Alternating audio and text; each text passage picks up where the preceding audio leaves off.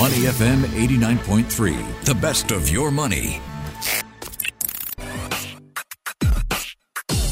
Money and Me on Your Money, only on Money FM 89.3. This is Money and Me. I'm Michelle Martin. Is the stock market getting spooked because bond deals are flashing, surging beyond 4% for the first time since November last week? So is the surge in bond yields spooking the bulls? Also, we'll take a closer look at investors uh, considering the likelihood of further interest rate hikes and rates staying higher for longer. How are they navigating that? And what does this mean for the broader financial market? What do major investors now expect? As investors, investors assess the interest rate outlook, what does this mean for gold? We'll take a look at gold in the context of a slew of economic data, adding to investor concerns that interest rates globally could stay higher for longer. So a lot to cover today with Cheng Chai Sun, Head of Investment at Providend. Good morning, Chai Sun. Good morning, Michelle. So, for the first time since December 2022, the benchmark US 10 year Treasury yield jumped to 4.091%. Some say uh, the bond market is capturing that shift in higher interest rate expectations, and it could be bad news for stocks. What do you think? Yeah, so bond yields started coming down right uh, towards the end of last year, and uh, in January because inflation data started coming out looking more benign, and that led to investors very optimistically uh, saying that the inflation fight is likely to be over in 2023, despite the central banks saying that no, that's not the case. But we could see that markets uh, through the Fed funds futures were pricing in sort of a small interest rate cut got sometime in 2023, and that led to a lot of uh, optimism, and you could see a, a fall in bond yields, a rebound in stocks, uh, particularly towards the end of the recent rally. Uh, we did see uh, Nasdaq outperform S&P 500, which means that the growth stocks were sort of coming back. Uh, but now we see in the last couple of weeks, there's new inflation data coming out uh, showing that the PCE, the Personal Consumption Expenditures Index, and that's the Fed's preferred measure of inflation. It rose 4.7% in January, uh, which was higher than expected. Hourly wages also rose by the same amount, 4.7% in 2022, and uh, that's much higher than the 3% level that um, economists feel would be compatible with a 2% inflation target.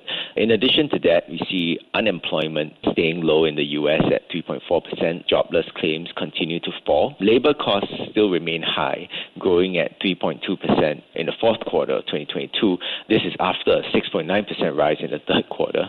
So all this data is definitely making investors rethink their assumptions in January that you know inflation will come down fast enough for the Fed to make some rate cuts, and so you can see that yields have been rising. Uh, it's not just uh, U.S. Treasuries, but even in Singapore, you can see uh, the recent uh, Singapore savings 10-year yield again crossed three percent. I think it was savings bond was 3.15 percent. The recent T-bill yields have also been creeping up much closer to four percent again. And so um, all this is causing stocks to fall because there's now a higher discount rate for stock valuations. Once again, a higher hurdle rate because investors uh, will expect a higher expected return from stocks because now um, the risk-free rate on bonds is uh, going up again. So this is all uh, sort of adding to the uncertainty in the markets right now. Adding to the uncertainty, do you think this latest bond market signal is serving as a, a reminder that the dismal trends that seem to define 2022, investor confidence falling to lows because of that rout across stock and debt markets, that that is far from over? Well, I wouldn't say that it's entirely dismal. I think uh, investors have finally starting to realize that there is an alternative. I think you know in 2021 stocks kept going up when people said there is no alternative because bond yields are so low, deposit rates are so low. But now right. you have bond yields at around well four percent for the risk-free. You can get some reasonable quality corporate bonds uh, in Sing dollar for maybe four percent and maybe close to five percent.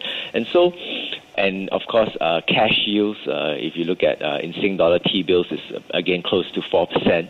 So when you have reasonable alternatives like higher yields on your cash and on safer fixed income, investors, I guess, are considering weighing their options very uh, more carefully because now there is an alternative. You don't, if you don't need a much higher return, you can afford to put your money in a much lower volatility asset that will still give you returns that uh, you may require.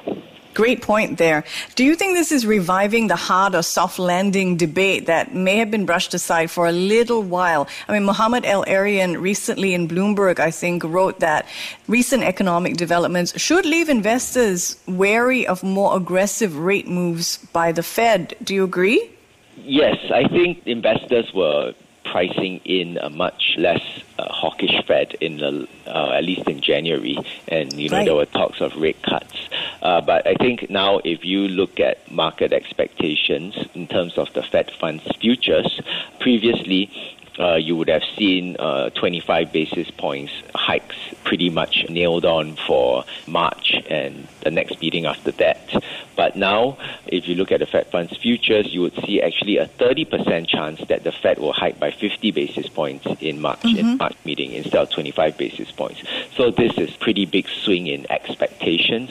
I think uh, on top of that, the Fed, various Fed chairmen have also come out to say that they are uh, remain committed to fighting inflation. They they don't see the fight as being over. They see that uh, they might have to raise rates beyond what was previously guided, uh, which is five point two five percent.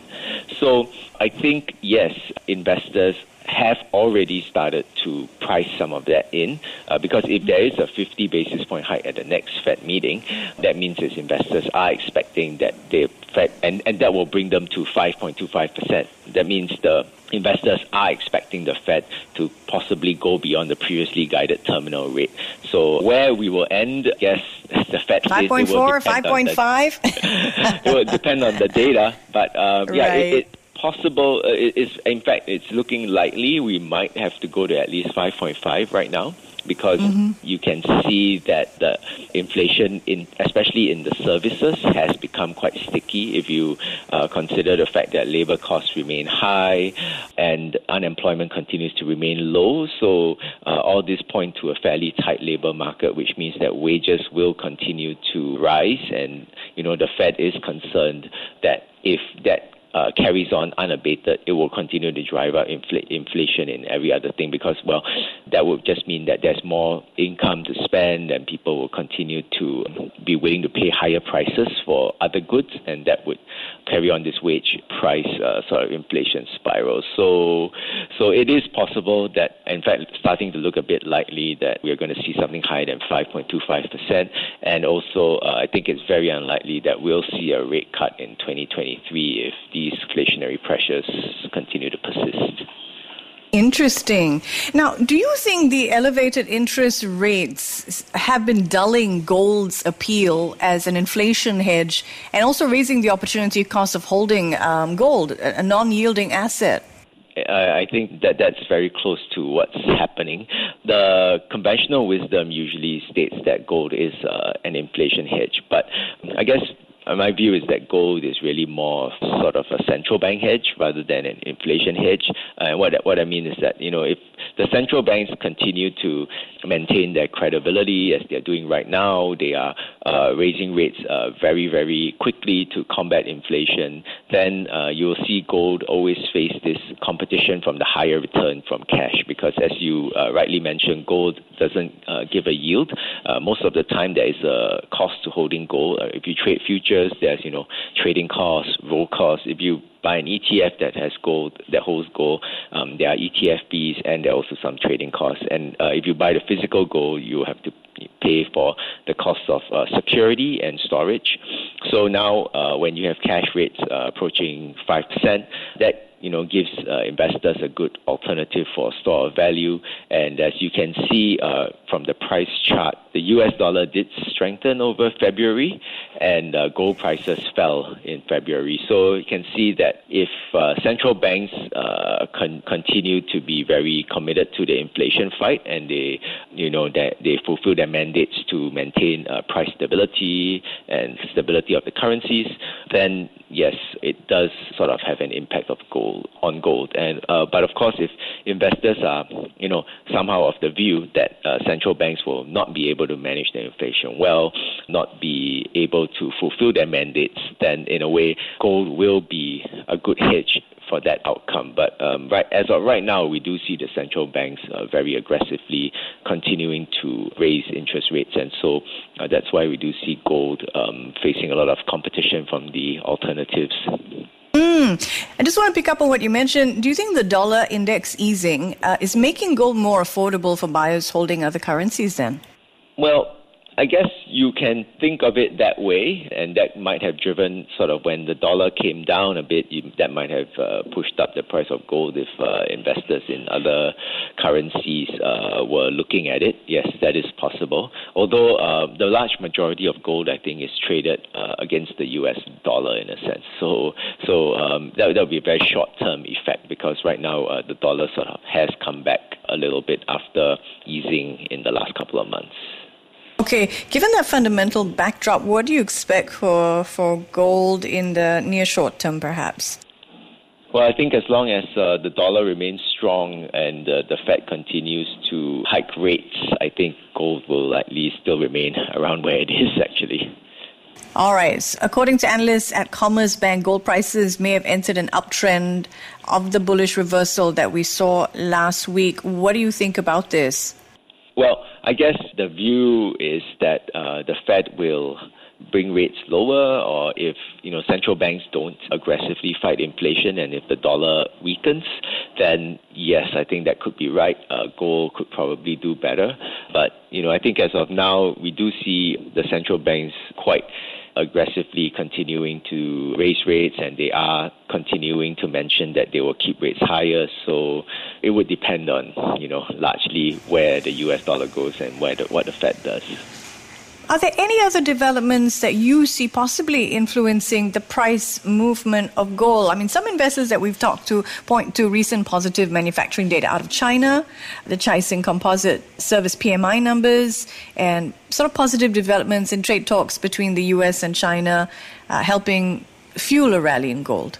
Well, I guess that must be because the view is that increased uh, trade and manufacturing in China will continue to uh, boost inflation, and, and that would possibly make gold attractive as an, as an inflation hedge, I suppose. Well, that, that could be possible, but uh, if gold, uh, or, or, rather, uh, we do see actually that that might actually be, um, in a way, more deflationary because we have seen that uh, the sort of the impact of all the lockdowns last year affecting supply of goods. Uh, but once you know the Chinese economy comes back and uh, sort of goods and start to get produced on more on a more regular schedule again, I think uh, we would see goods price inflation actually start to fall much more, and that can also have a deflationary impact. So I think it remains to be seen how how that would impact the price of gold maybe end off on the note of whether or not there are any alternative assets that investors can look at to hedge against inflation. Yes, so I think investors can keep a few things in mind, you know, to help them deal with inflation. I think for, first of all, well, for most individuals, employment could hedge against inflation because you know incomes tend to rise over time to meet to match the cost of living, and so that jobs remain attractive. And so this is one you know something that uh, people can keep in mind if they are extremely worried about inflation. Is that uh, typically you know if they are employed, then at least their incomes are likely to rise uh, in line with uh, inflation, and that provides them some comfort. Other assets are definitely things like uh, real estate, uh, physical real estate. Mm. Most Singaporeans do own their own homes. So that's mm-hmm. also a reasonable uh, inflation hedge because uh, physical real estate values can uh, and tend to keep up with inflation uh, over time. Fixed income does help. Uh, fixed income uh, yields are much higher now, and fixed income yields do price in a certain level of expected future inflation into the yield. So the fact that inflation is high and then, you know, we see the interest rates go up and then fixed income yields go up, you know, that does give you some kind of buffer against inflationary impact. Maybe in the short term, it might not be as attractive directly when you know inflation rates are high. But you know, if you lock in a longer term yield now and inflation rates come down, fixed income, the higher fixed income yield, something to be looked at and worth considering to help you combat inflation. And I think lastly, definitely holding uh, stocks, uh, equities tend to be a good inflation hedge over the long term because uh, strong businesses will always be able to raise their prices, continue to generate good returns for shareholders. So having a well diversified portfolio of stocks will help to mitigate the impact of inflation over the long term. I guess, you know, if you just look at, yes, uh, prices have been going up across, you know, many different industries, but, you know, in Singapore and elsewhere, consumers are still con- continuing to consume uh, various goods and services. And all these goods and services are run by many uh, different companies out there, all trying to generate a profit. So having a diversified equity portfolio can, uh, over the long term, can be a good uh, hedge against inflation also. So aside from you know gold, all these other things I've mentioned are good ways for investors to just think about. Um, to mitigate impact of inflation on their portfolios and their wealth goals. So much gold right there. I can imagine people replaying the last seven minutes just to hear that all over again. Fantastic speaking with you, Chai Sun. Thank you so much for being with us today. Thanks, Michelle. He's Cheng Chai Sun, Head of Investment at Providend, with me here on Money and Me. I'm Michelle Martin. Before acting on the information on Money FM, please consider if it's suitable for your own investment objectives, financial situation, and risk tolerance. To listen to more great interviews, download our podcasts at moneyfm893.sg or download our audio app. That's A W E D I O. Available on Google Play or the App Store.